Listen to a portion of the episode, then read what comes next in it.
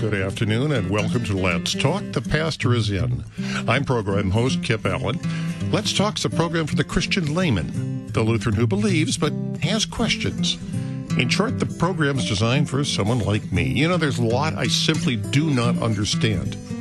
Not necessarily anything that's soul shaking, it might just be something that's been bugging me for a while. And I find that rather than getting into a deep theological discussion, a casual front porch style talk with the pastors often the best way to understanding.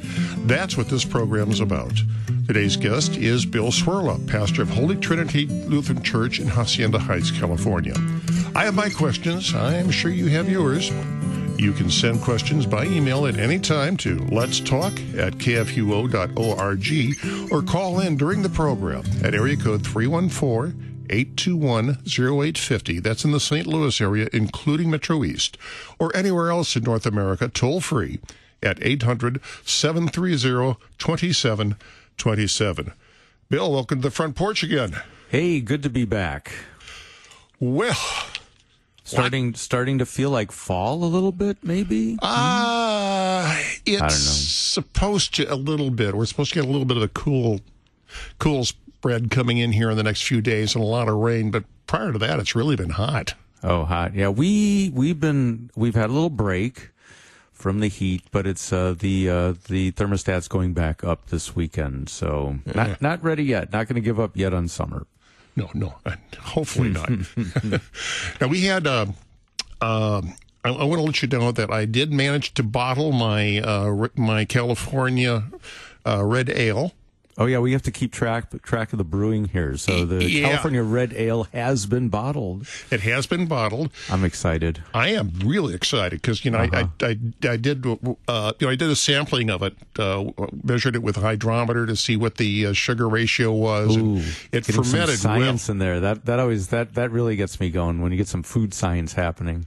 Oh, that was fabulous! It really was. So it came in, and I, I was I sampled it too. You know, it's still flat. It's not been carbonated at that point, and a very very clean f- flavor. I mean, there's just not a hint of uh, not a hint of, of of contamination to it, and. Uh, the flavor and the color was right on target. So I'm, I'm really enthusiastic about it.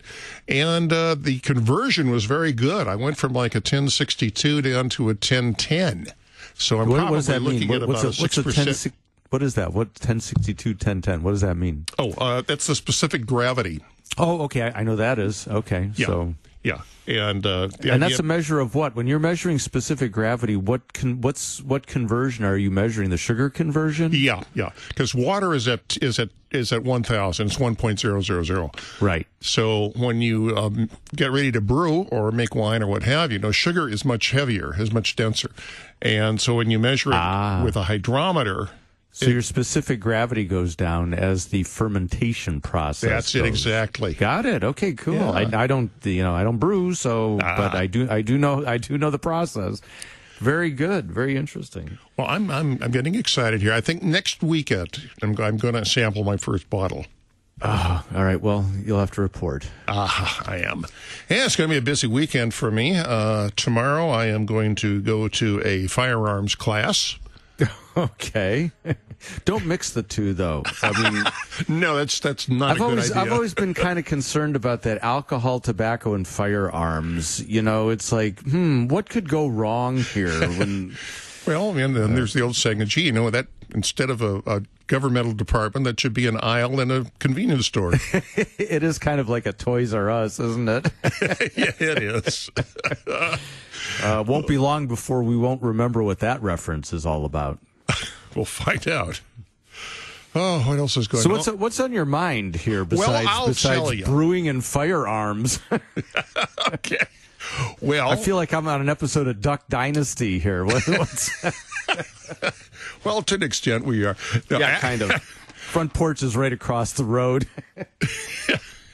Well, actually, uh, I was uh, reading. I was reading something the other day from Martin Luther, which Oh, I- that's always that could be disturbing or comforting depending on what you're reading. or raising questions. Yes, always, always. and I'm going to questions. quote something here that he wrote, and let's see if we can unpack this one because this this one really got me scratching my head. quote from Martin Luther: "Reason is a whore. oh yeah, oh, the whore reason. yes, the this is, this is about as that popular as sin boldly. You know, we love we love certain Luther, and this is one of them. he was very plain spoken. Okay, the greatest enemy that faith has. It never comes to the aid of spiritual things, but more frequently than not struggles against the divine word, treating with contempt all that emanates from God. oh my, okay. Now, I have some problems with that. I see, think I see his point, but I mean, we'll look to Thomas Aquinas, who had no problem whatsoever reconciling faith and reason. Ah, yes. And uh, then there's Luther, who obviously had read Aquinas, but apparently disagreed. So let's get our definitions down here. What what is reason? What is spirituality? And why are they or are they not compatible? Yeah. Well, let, let me let's let's let's just kind of like um, sort the deck a little bit here, uh, so we kind of see what what all what cards are all being played here. First of all, Luther is a very educated man. Uh, you have to understand that theology. He used to be an honorable department in the university, uh, alongside medicine and law. So uh, Luther is is quite intelligent, quite educated, very strong abilities in debate, in rhetoric, in logic. Uh, you know, he's trained in classical method. So I, I say all this to point out that L- Luther, of all people, is a smart man, and he's not saying be stupid. so that's let's leave that entirely off. Um, secondly, I think that a lot of this language, and I don't, I don't know the date and the the location of that quote. It's always helpful with Luther to find the actual work whether it be a letter or a writing or whatever, a table talk. Those are those are usually where this sounds table talkish to me. Uh, because that's where some of the most flamboyant Luther comes from is at, at the table. You know, after he's had a couple of red ales, you know. So I'm just saying, He was a Bach Um, drinker. and and also the date. It's it's helpful to know when he says what he says because it gives a kind of a context.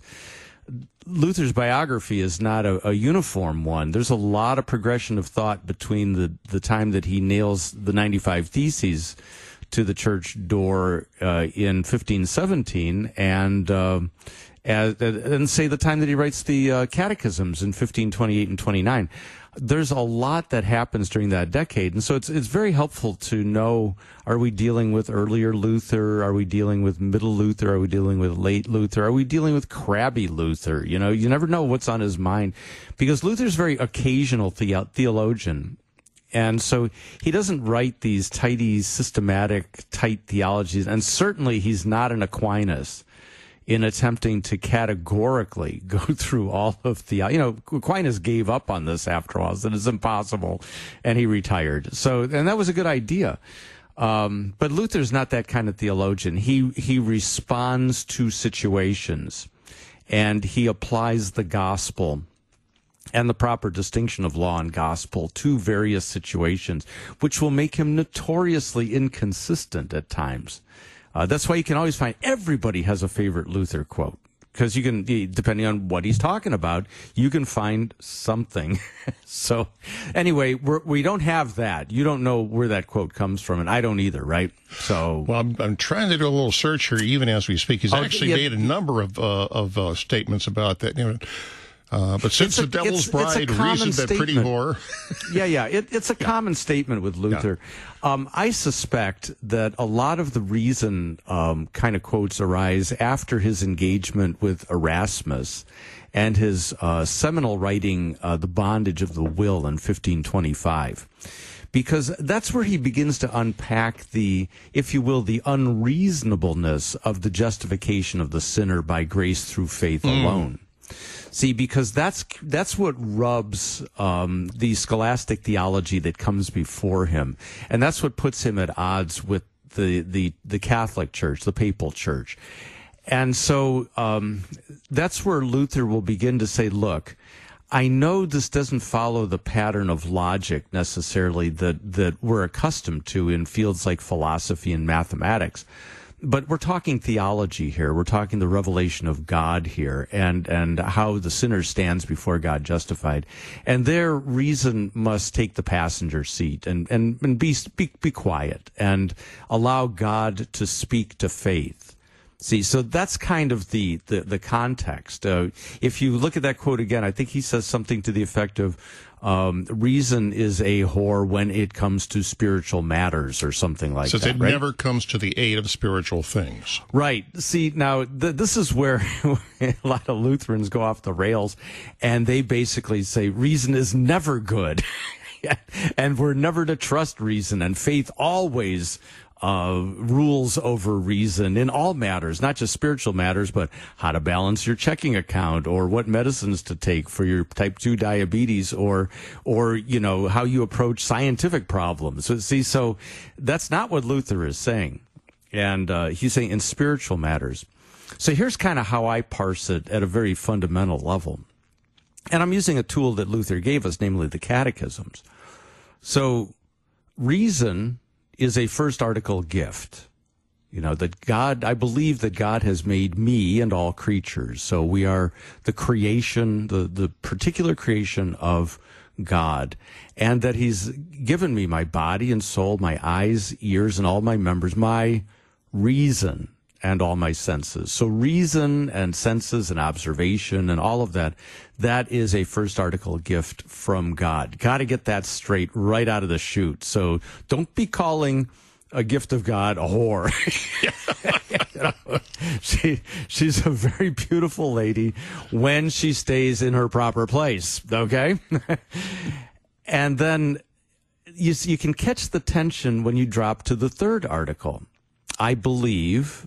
So there's the believe, not it doesn't say I think. It's I believe. I believe that I cannot by my own what reason or strength believe in Jesus Christ my Lord or come to him.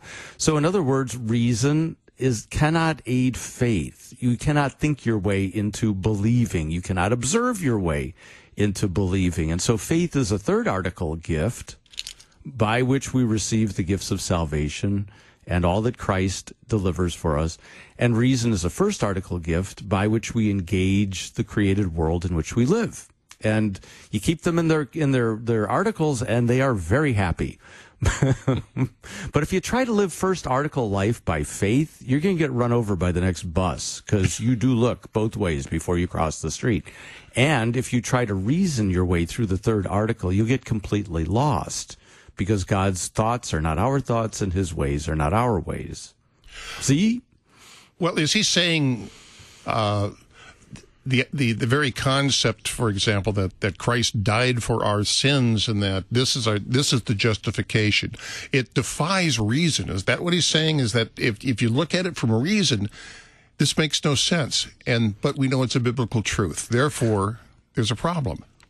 You know, St. Paul would argue that it seems reasonable, and he, he makes this argument in Romans 5, I think. He says it seems reasonable that a good man, or that one should die for a good man. That's reasonable. But that one should die for the enemy. Mm. And while we were still in our sins, enemies of God, Christ died for us. That's unreasonable. See, that's no, nobody does that. See, and, and there's where the unreasonableness of faith comes in. That that God's way of dealing with things, not our way of dealing with sin and death. See, and and so that's where reason, and it's not that reason goes into a coma. It's just that reason takes a sort of a passenger seat, because we certainly use reason whenever we read the Bible, whenever we whenever we engage dogma, doctrine, memorize the catechism. It's all these are all you got to have you know your wits, your reason, but in a ministerial, a servant sort of way, allowing God to tell us how it is with us before Him. But that's the key. I think that's the key. That's God telling us how it is with us before Him. Not before our neighbor, not before the world, not in the world, but before Him. The rest we can figure out for ourselves. Well, what about the actual existence of God? Is that a reasonable conclusion? the modern skeptical atheist would say, no, you have to be out of your mind. Uh, what Richard Dawkins calls it a God delusion. You have to be deluded to believe in God. But he, th- that's a little bit of a failure. Um, and um, see, modern skepticism plays that game because they've gone from reason and observation being a way of knowing things to reason and observation being the only way of knowing things. In other words, if I can't, you know, measure it, taste it, uh, you know, bang it on the head and, and, and think it logically, then it doesn't exist. Well, no, uh, that's in fancy word. That's an epistemological error. Uh, there are things that can't be known by reason. They have to be revealed to us. That's one of them. But uh, go back to your question: is is is is believing that there is a God, the existence of God, is that reasonable? Well, let me pose the G.K. Chesterton question: okay. Is it more is it more reasonable to presume that uh, God cre- in the beginning God created the heavens and the earth than to presume that in the beginning nothing became everything all by itself? Because that's really all you've got. You, you've only got those two. See, and and so even there, I, I would argue it's more reasonable to believe that there is a higher intelligence transcendent outside of this system and order beyond all things.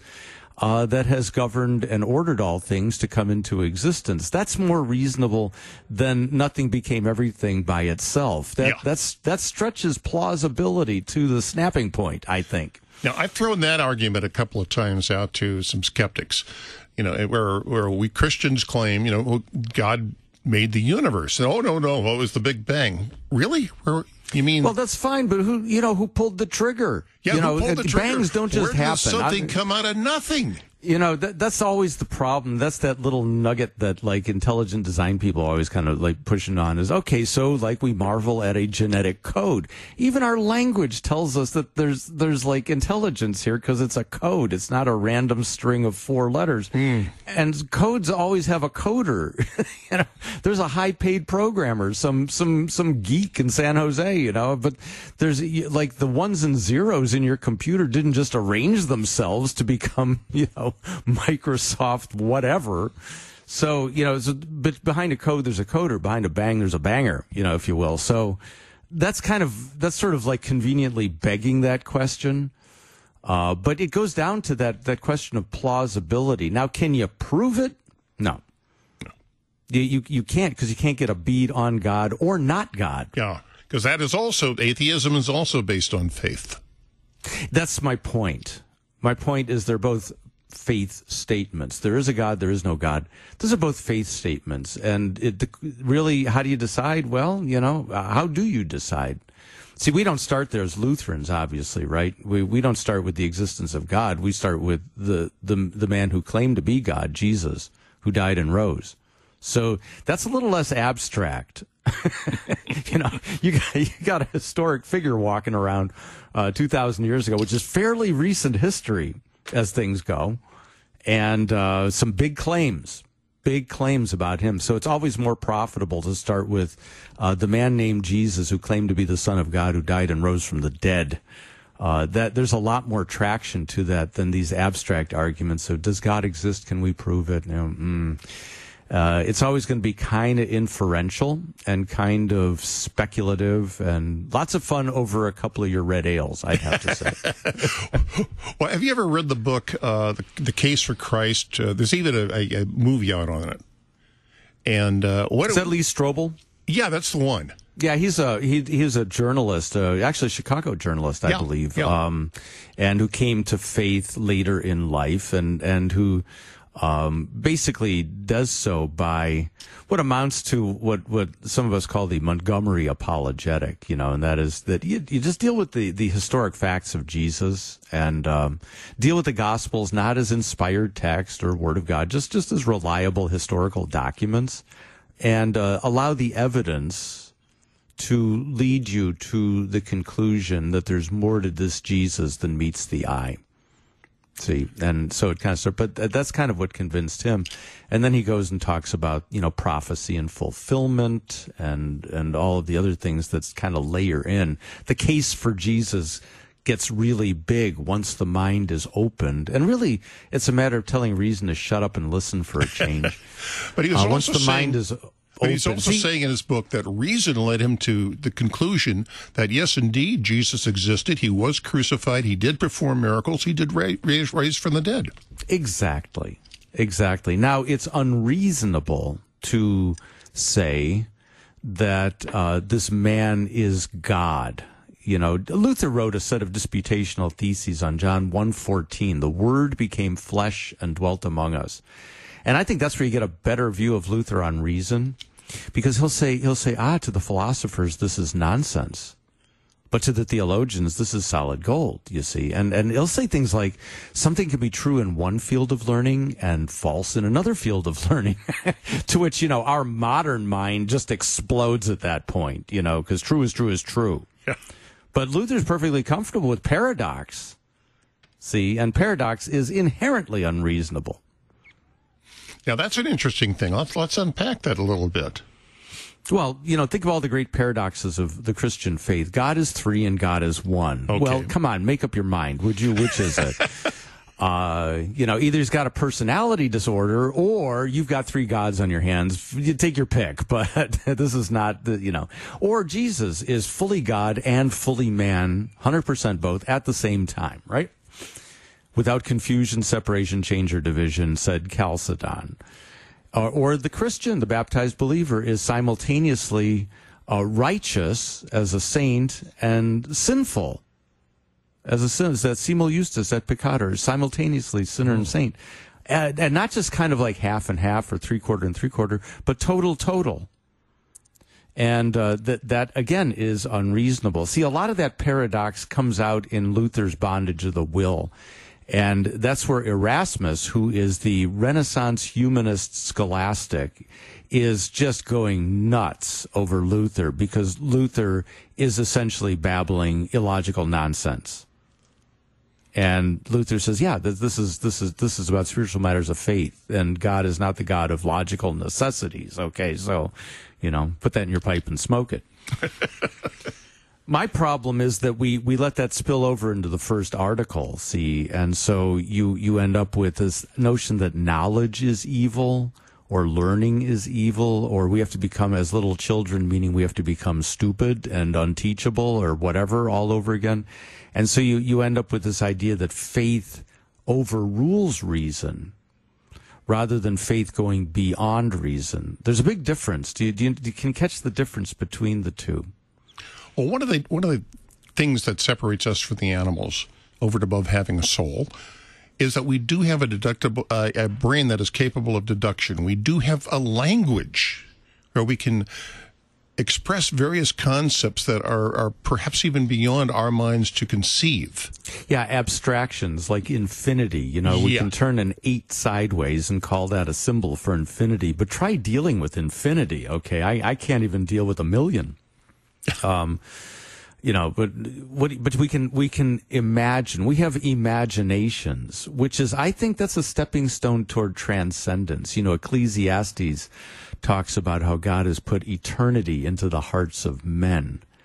We have a sense of the numinous, of the transcendent, of the one who is out there beyond all things. The Genesis one God, if you will. Mm uh, we have we have a we have a sense of that, whereas I, I don't know what the animals have a sense of, but I, I think that's strongly a part of our being the image of God is that we can imagine God in some way, shape, or form. Well, part of it is I think is that we can imagine our own death. Now, I think an animal will react to an immediate threat, but can an animal truly contemplate its own end? You know, I've watched animals die. It's kind of funny. Um, I don't want to get macabre here, you know, but but but they will they will fight or flee. That fight or flight reflex, which is in us too. Mm-hmm. You know, that's I call that that's our animal reflex, and it usually betrays us because our immediate threat is not being eaten. Now, if you're about to be eaten, yeah, that might work. That might work for you, fight or flee. Uh, but it's usually, but it doesn't help if you're having a an argument with your spouse. See, but but those same those same hormones, those same triggers kick in, so we either fight or we we're out of there. You know, so. Uh, but it's it's our reason that transcends instinct. It transcends these these built-in hormonal triggers and circuit breakers that are designed to protect us. But um, you know you're not protected from concepts by fight or flight. Although we try these days, that seems to be the way uh, politics and religion is gone going. You know, that's a bad concept. You have to fight it to the death in a zero sum game or flee. You know, don't don't don't even touch, don't even think. Uh, that's and that's that's really bad way to live, especially in the modern world. Yeah, I'm afraid we were moving into it. So I have a reason right now, and a reason is the log says I've got to take a break. Totally first article. You got it. Yeah. We'll be back in just a couple of minutes.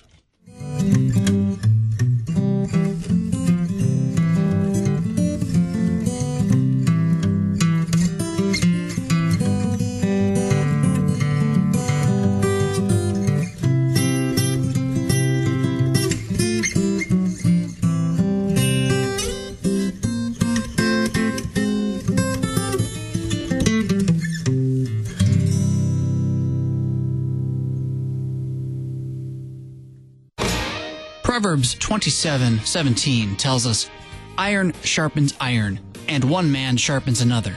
That's why weekday mornings at 8 a.m., two Missouri Synod pastors test their mettle against the Holy Scriptures, certain that not only will they come out better for it, but so will you.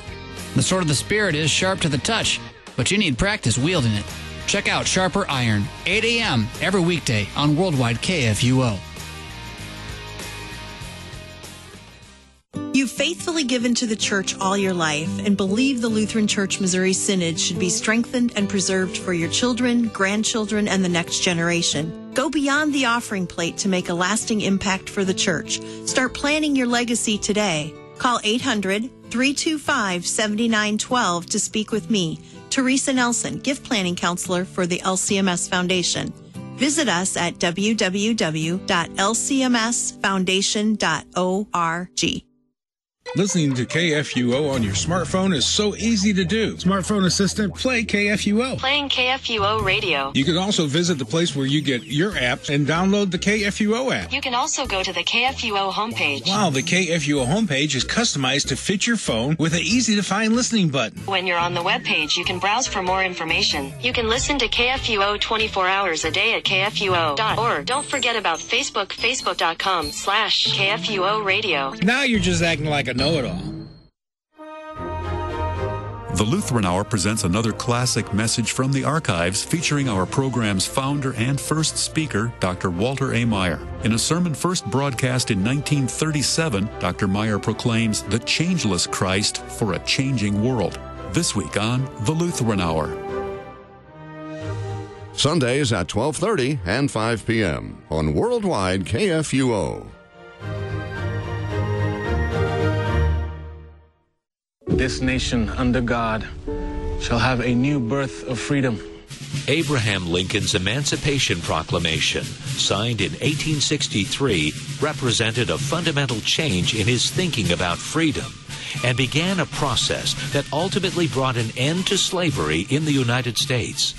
The following year, on September 7, 1864, a delegation of the loyal colored people of Baltimore arrived at the White House to give a Bible to Abraham Lincoln. Mr. President, they said, we come to present to you this copy of the Holy Scriptures as a token of a respect for your active participation in furtherance of the cause of the emancipation of our race. Lincoln said, In regard to the great book, I can only say it's the best gift which God has ever given man. Engage with the Bible in a discovery of its impact and influence. Brought to you by Museum of the Bible. Well, welcome back to Let's Talk. The pastor is in. I'm program host Kip Allen, and the guest pastor on the front porch with me today is Bill Cwirla. We are talking about reason and faith. If you want to jump in on it, you can call us in the St. Louis area at area code uh, 314 821 0850 or anywhere in North America toll free at 1 800 730 2727. So where do we go from here? This is getting really, really. Yeah. Well, the trouble is, it gets all kind of very um, head trippy, and it's fun. Uh, it's fun to the extent of. Uh, kind of as an intramural discussion among believers. It, I think it's good for us to have. We live in a scientific age. Uh, we are kind of the end product of the age of reason.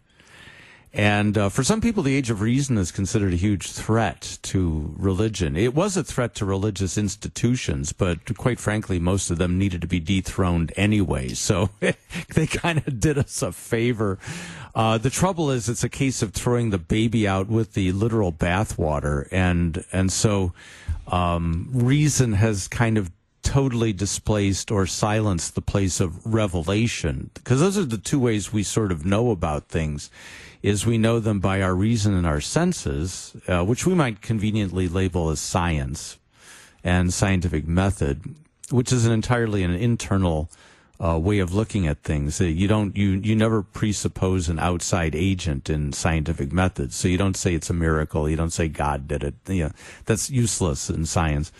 Uh, but it's all first article and and revelation where where God from the outside uh, reaches into us and tells us who he is and what he's about and what we're about, which is, you know, that's how we understand Holy Scripture to be the self revelation of God through the prophetic word and, and especially through the incarnate Son, Jesus. And that's where they kind of intersect in an interesting sort of way. But you don't check your reason at the door when you go into church. Some people do, unfortunately. Uh, the extreme of that would be like the charismatic types, where you know you just basically lose control of all reason. Remember what Saint Paul says: "I will worship God with my mind." Mm.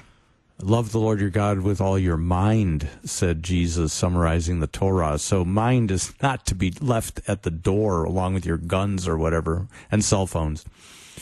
Um, and you don't necessarily you don't check your faith out when you enter the world of your vocation either.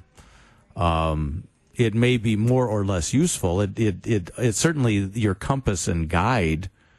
Uh, when I was in the laboratory as a scientist, uh, I, I didn't, I didn't pray over my experiment because actually, if I got a miracle, I it, that it would not advance science at all because miracles are not statistically significant.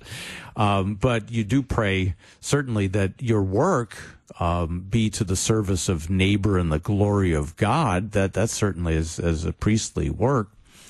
So um, so you know I I was I was a, a Christian who. Uh, uh, or I was a chemist who happened to be a Christian in the laboratory, and I was a Christian who happened to be a chemist in, in church. But reason was always operative in one way or another.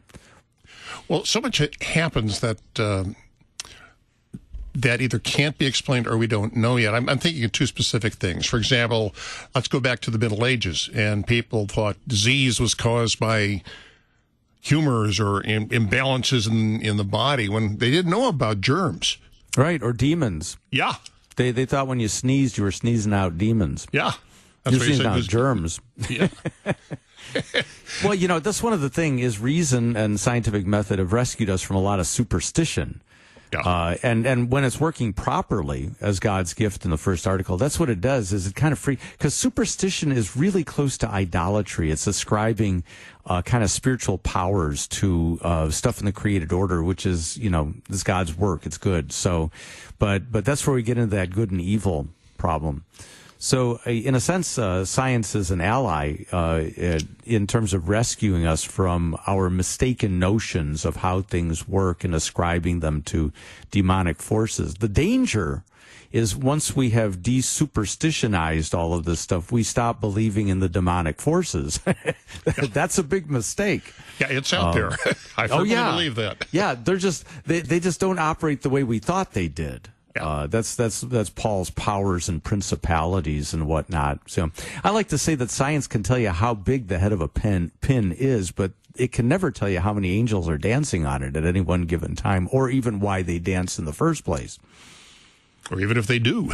See, angels are not subject to scientific inquiry because being spiritual creatures, they cannot be observed, measured, anything. Well, I think I think even now some some of the advanced uh, theoreticians in the in the scientific world uh, are getting to the point where they're saying there's a lot of things that we will not know That's true. Yeah, I've I've seen that. In fact, I've seen um, uh, something that basically says that the more we learn, the less we learn, kind of thing, which is sort of interesting. That I've I've always wondered whether we do we hit a hard barrier at the end of knowledge, like it's like God says, okay, that's as far as you go. You don't go any further.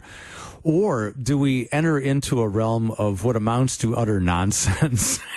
and I think it's the latter. I, I, think that as you kind of probe the depths of the atom or the depths of space or whatever you're probing, um, you get into things that are so indescribable. It's like in that movie Contact with Jodie Foster. Yeah, I saw that. When she gets kind of like zipped off to some higher dimensions. And she said, and remember, she's the consummate skeptic, right? Mm-hmm. And she says, she says they shouldn't have sent a scientist. They should have sent a poet. I thought that's exactly what God did. you know, he, he communicates with us more poetically than he does scientifically in terms of the scriptures. So, um, because that, that's, that's how you, that's the language of transcendence. Uh, but that's, that's kind of going, as I said before, it goes beyond reason and senses, not in spite of them, but beyond them. Well, you mentioned earlier there, there are the, the, the three concepts. What are those? Oh, these are the three things that kind of govern uh, how we know what we know or how we talk about what we know. And that is, um, I, I do them in the verbs. I think, I believe, and I feel. And have you ever noticed how we get these, these three always messed up? Oh, yes. So, like the, the pietist or the charismatic uh, believes by feeling. I can feel the presence of God here. See, and the the skeptic or the the scholastic rationalist uh, believes by thinking. So the God that fits tightly into my categories, that's the God for me. Um, but but they're really quite distinct. Uh, feeling is feeling. It's it's it's our emotions that they're they're fun or not fun, but they're part of our being human. I don't think they mean anything per se. So they're like the spice, but not the the meat in a dish. You know, you don't just eat the spices. You got to eat some. They have no nutritive value. Feelings. Um, thinking is the product of our reason and senses, and believing is the product of revelation, what God has revealed to us and the Holy Spirit has worked in us. And so, but we got to keep those distinct. And and I th- I'm I'm getting a sense here, and you just say you ask people about their politics. Well, I feel. Well, I don't care how you feel. What do you think? And you don't believe in politics either, by the way. You think, you think, you, you don't, you don't believe in science. Well, I believe that the Earth is is you know 4.7 billion years old. I don't care what you believe. What do you think, and why do you think that? That that's really that's that's that's how we operate in that uh, in that realm. I think one of the uh, more dangerous concepts that I have heard recently is the phrase "it's settled science." Oh, that's stupid. Um, you know what that is? That's impatience. That's all yeah. that is. Uh, yeah. A a science is never settled. Um, it settles for a while until something unsettling comes along, and it inevitably does. yeah, it really does. I mean, you know, Newton was Newton was settled science until Einstein. Okay, so oh, yeah. You know, um, my, my brother is is uh, an electrical engineer, uh, a brilliant, brilliant guy, and I remember him saying it uh, so much of the uh, so much of science uh, so in his field has been based on Newton, but Newton was wrong. no, he wasn't. Newton's perfectly right, but there's more. It, you know, science is always kind of like a cheap infomercial late at night. But wait, there's more.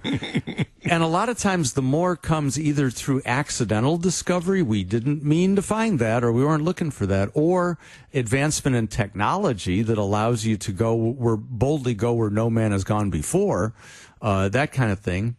Um, or sometimes just simply uh, somebody who doesn't have kind of the presuppositions or the the preconceived notions, looking at things and go, "Hey, wait a minute, this fits better." It's like a Chinese puzzle. It's not really a square; it's a triangle, and and so they reassemble the pieces differently, and it looks differently. That's that. What?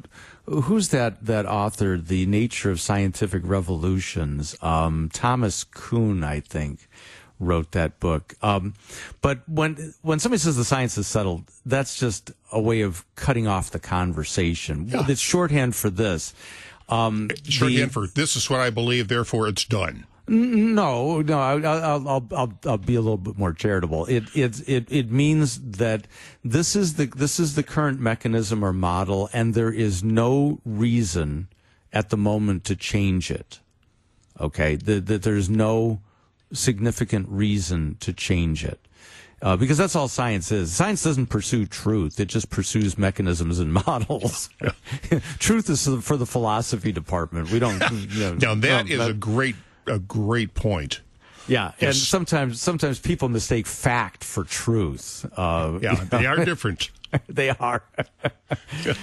but uh, I think some of our bias goes back to a misinterpretation of Genesis two and this notion of the tree, the forbidden tree of the knowledge of good and evil, you know, then so say, oh, knowledge is evil, see, because uh, that was forbidden to us. And, and, uh, and that's kind of like the, the sort of anti-Gnostic sort of thing where knowledge, uh, the Gnostics were the opposite. Knowledge was the key to salvation, secret knowledge.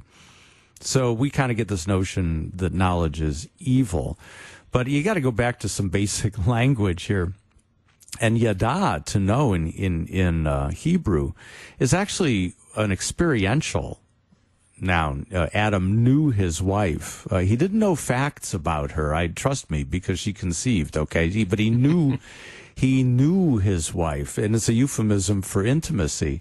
So um, it's it's really a much bigger word than just knowing things about, but it's about experiencing. So I would summarize that tree. It's the tree of experiencing good and evil, which God didn't intend for man because uh, all things are good.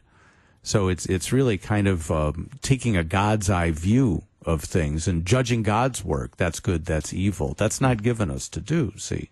Well, and, didn't Jesus make that point? Uh, they were talking about unclean food, I think.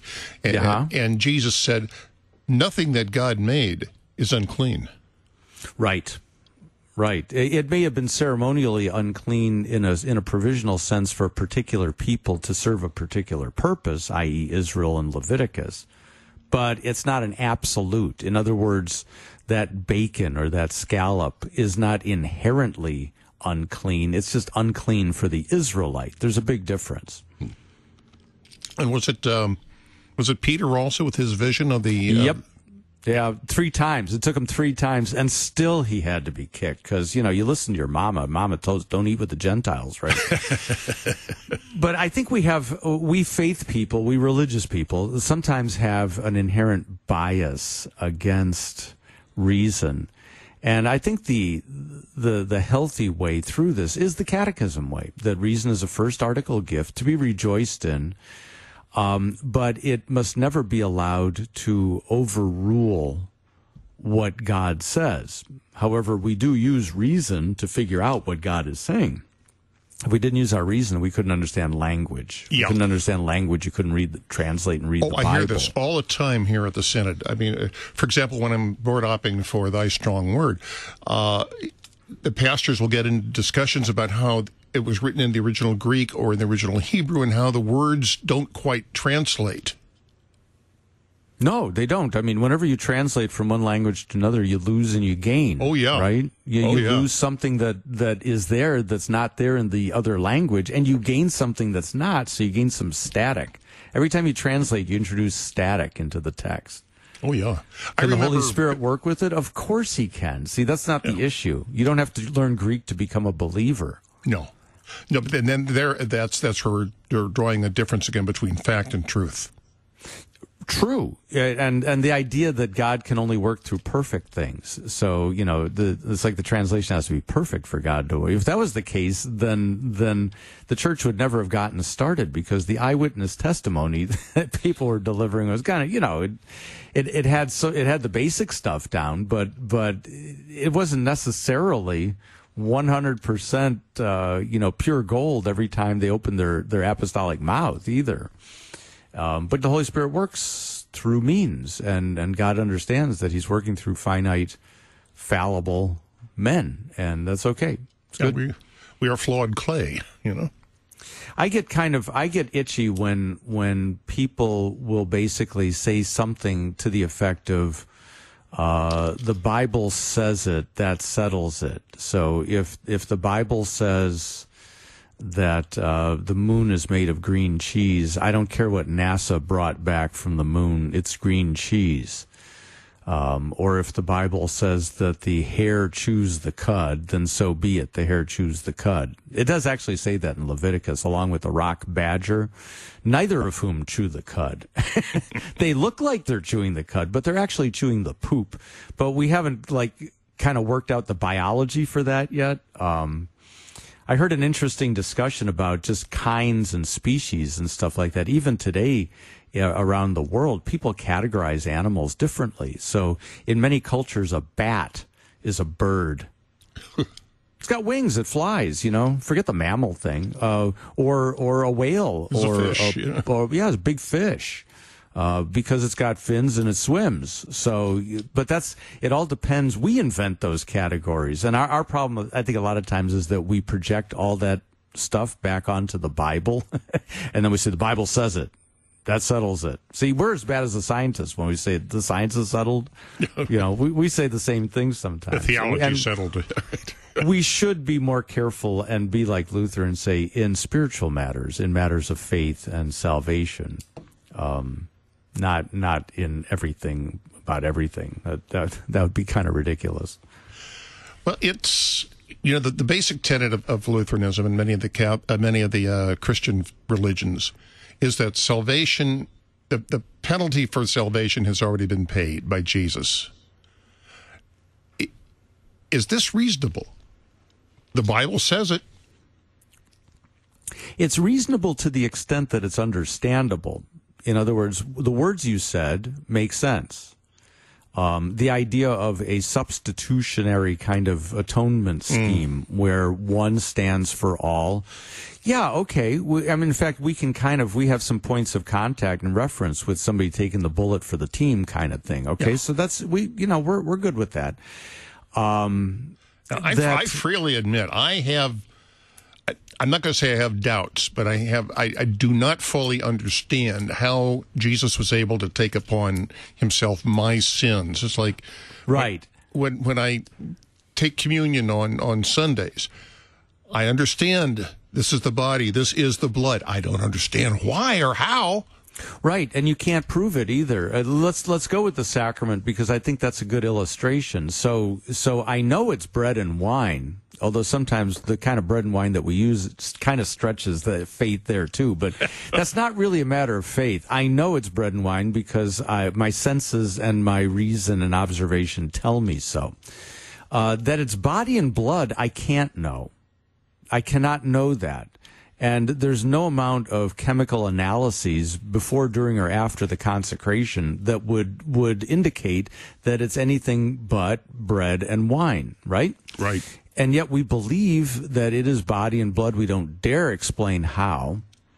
And we receive it as the gift that it is because it's been revealed to us. The, the, the words of institution are revelatory. They reveal a hidden truth, a mystery, something that we can't know with our reason or senses. This is a perfect example. So when it comes to bread and wine, you don't need faith. When it comes to body and blood, reason's not going to help you here, as Luther said.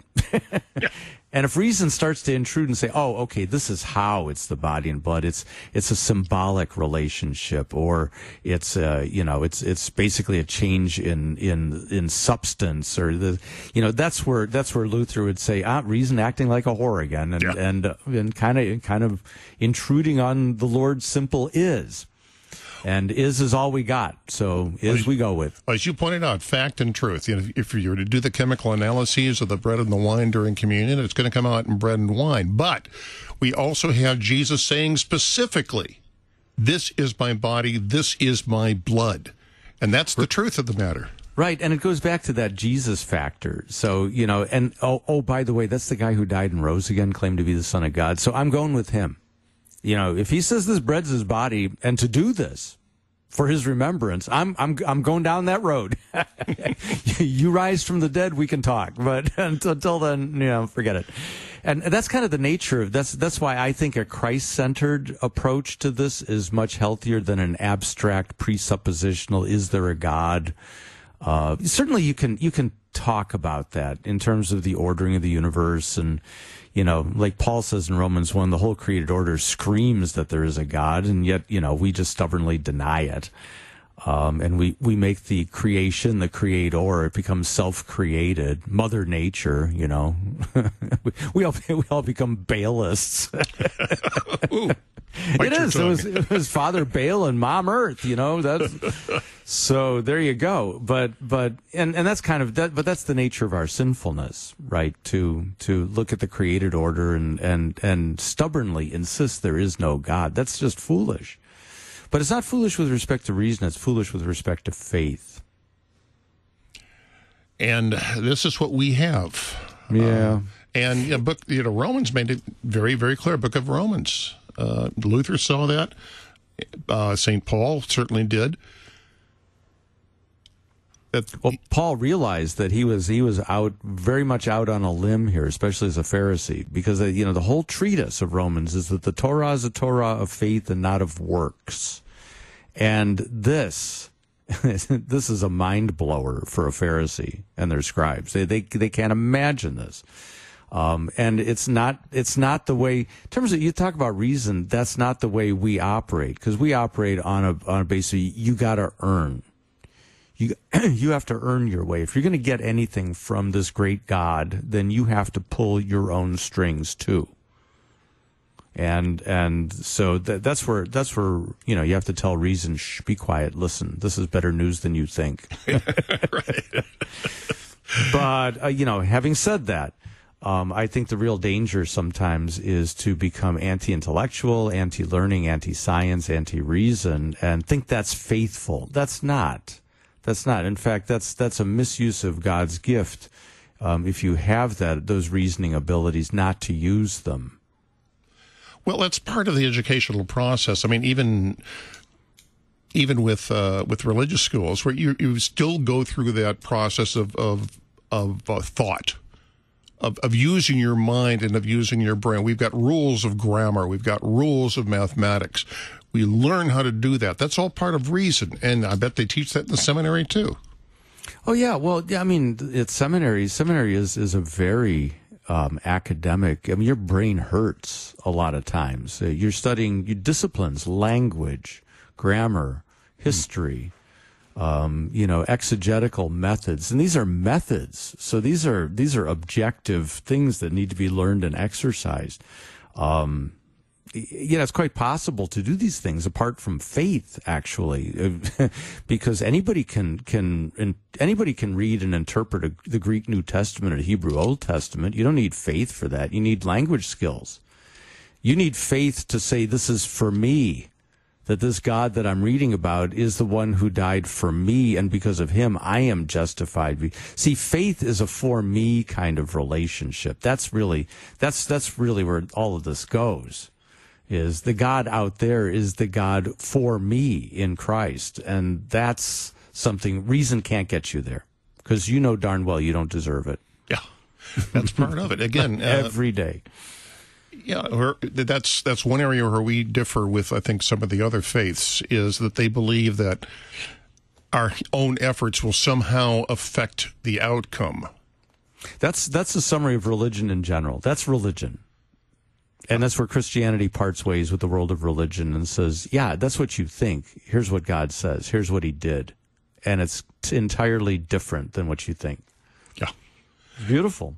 Thanks be to God in Christ, you know, that's, but that's, see, that's where faith and reason are, are, they're in perfect harmony. They're working together. They're fine. Um, but when we start doing goofy things about uh, the world around us, denying what we see and what our um, observation and our reason tell us, and and they're not as Luther says in spiritual matters, but they're just in everyday matters of the world. Then then um, we're that's a dangerous kind of faith. That's that's that blind faith.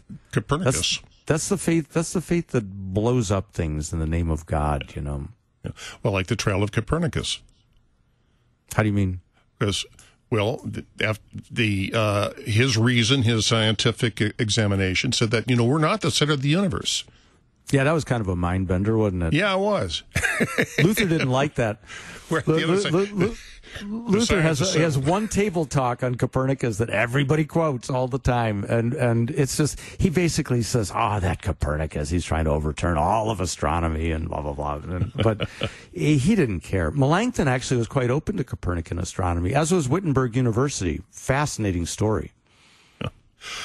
Well, I hate to tell you, Bill, this discussion's coming to an end. That seems reasonable. Well, my reason says that you've been listening to Let's Talk. The pastor is in, and today's guest was the reasonable Bill Cwirla. Hey, next time break out the ale. But you make bread. Yeah, I can break some. Oh, what am I, where am I? What am I doing? okay. Play the music. Yeah, I want. Okay, there we go. Thank There's Fritz. music coming in now. And I want to give thanks to the pastor emeritus Fritz Baue for letting us use his recording of "All Glory, Laud, and Honor" as a theme song for Let's Talk. The pastor is in. Pastor Baue's music and books are available on Amazon.com. I'm host Kip Allen, wishing you God's very reasonable blessings. You've been listening to The Pastor is In, a weekly chance to chat with the pastor. Your support is vital for this program to continue. To learn about giving opportunities, call Mary at 314 996 1518. You can make a gift safe, secure, and easily online at kfuo.org. Thank you for listening and supporting The Pastor is In on Worldwide KFUO.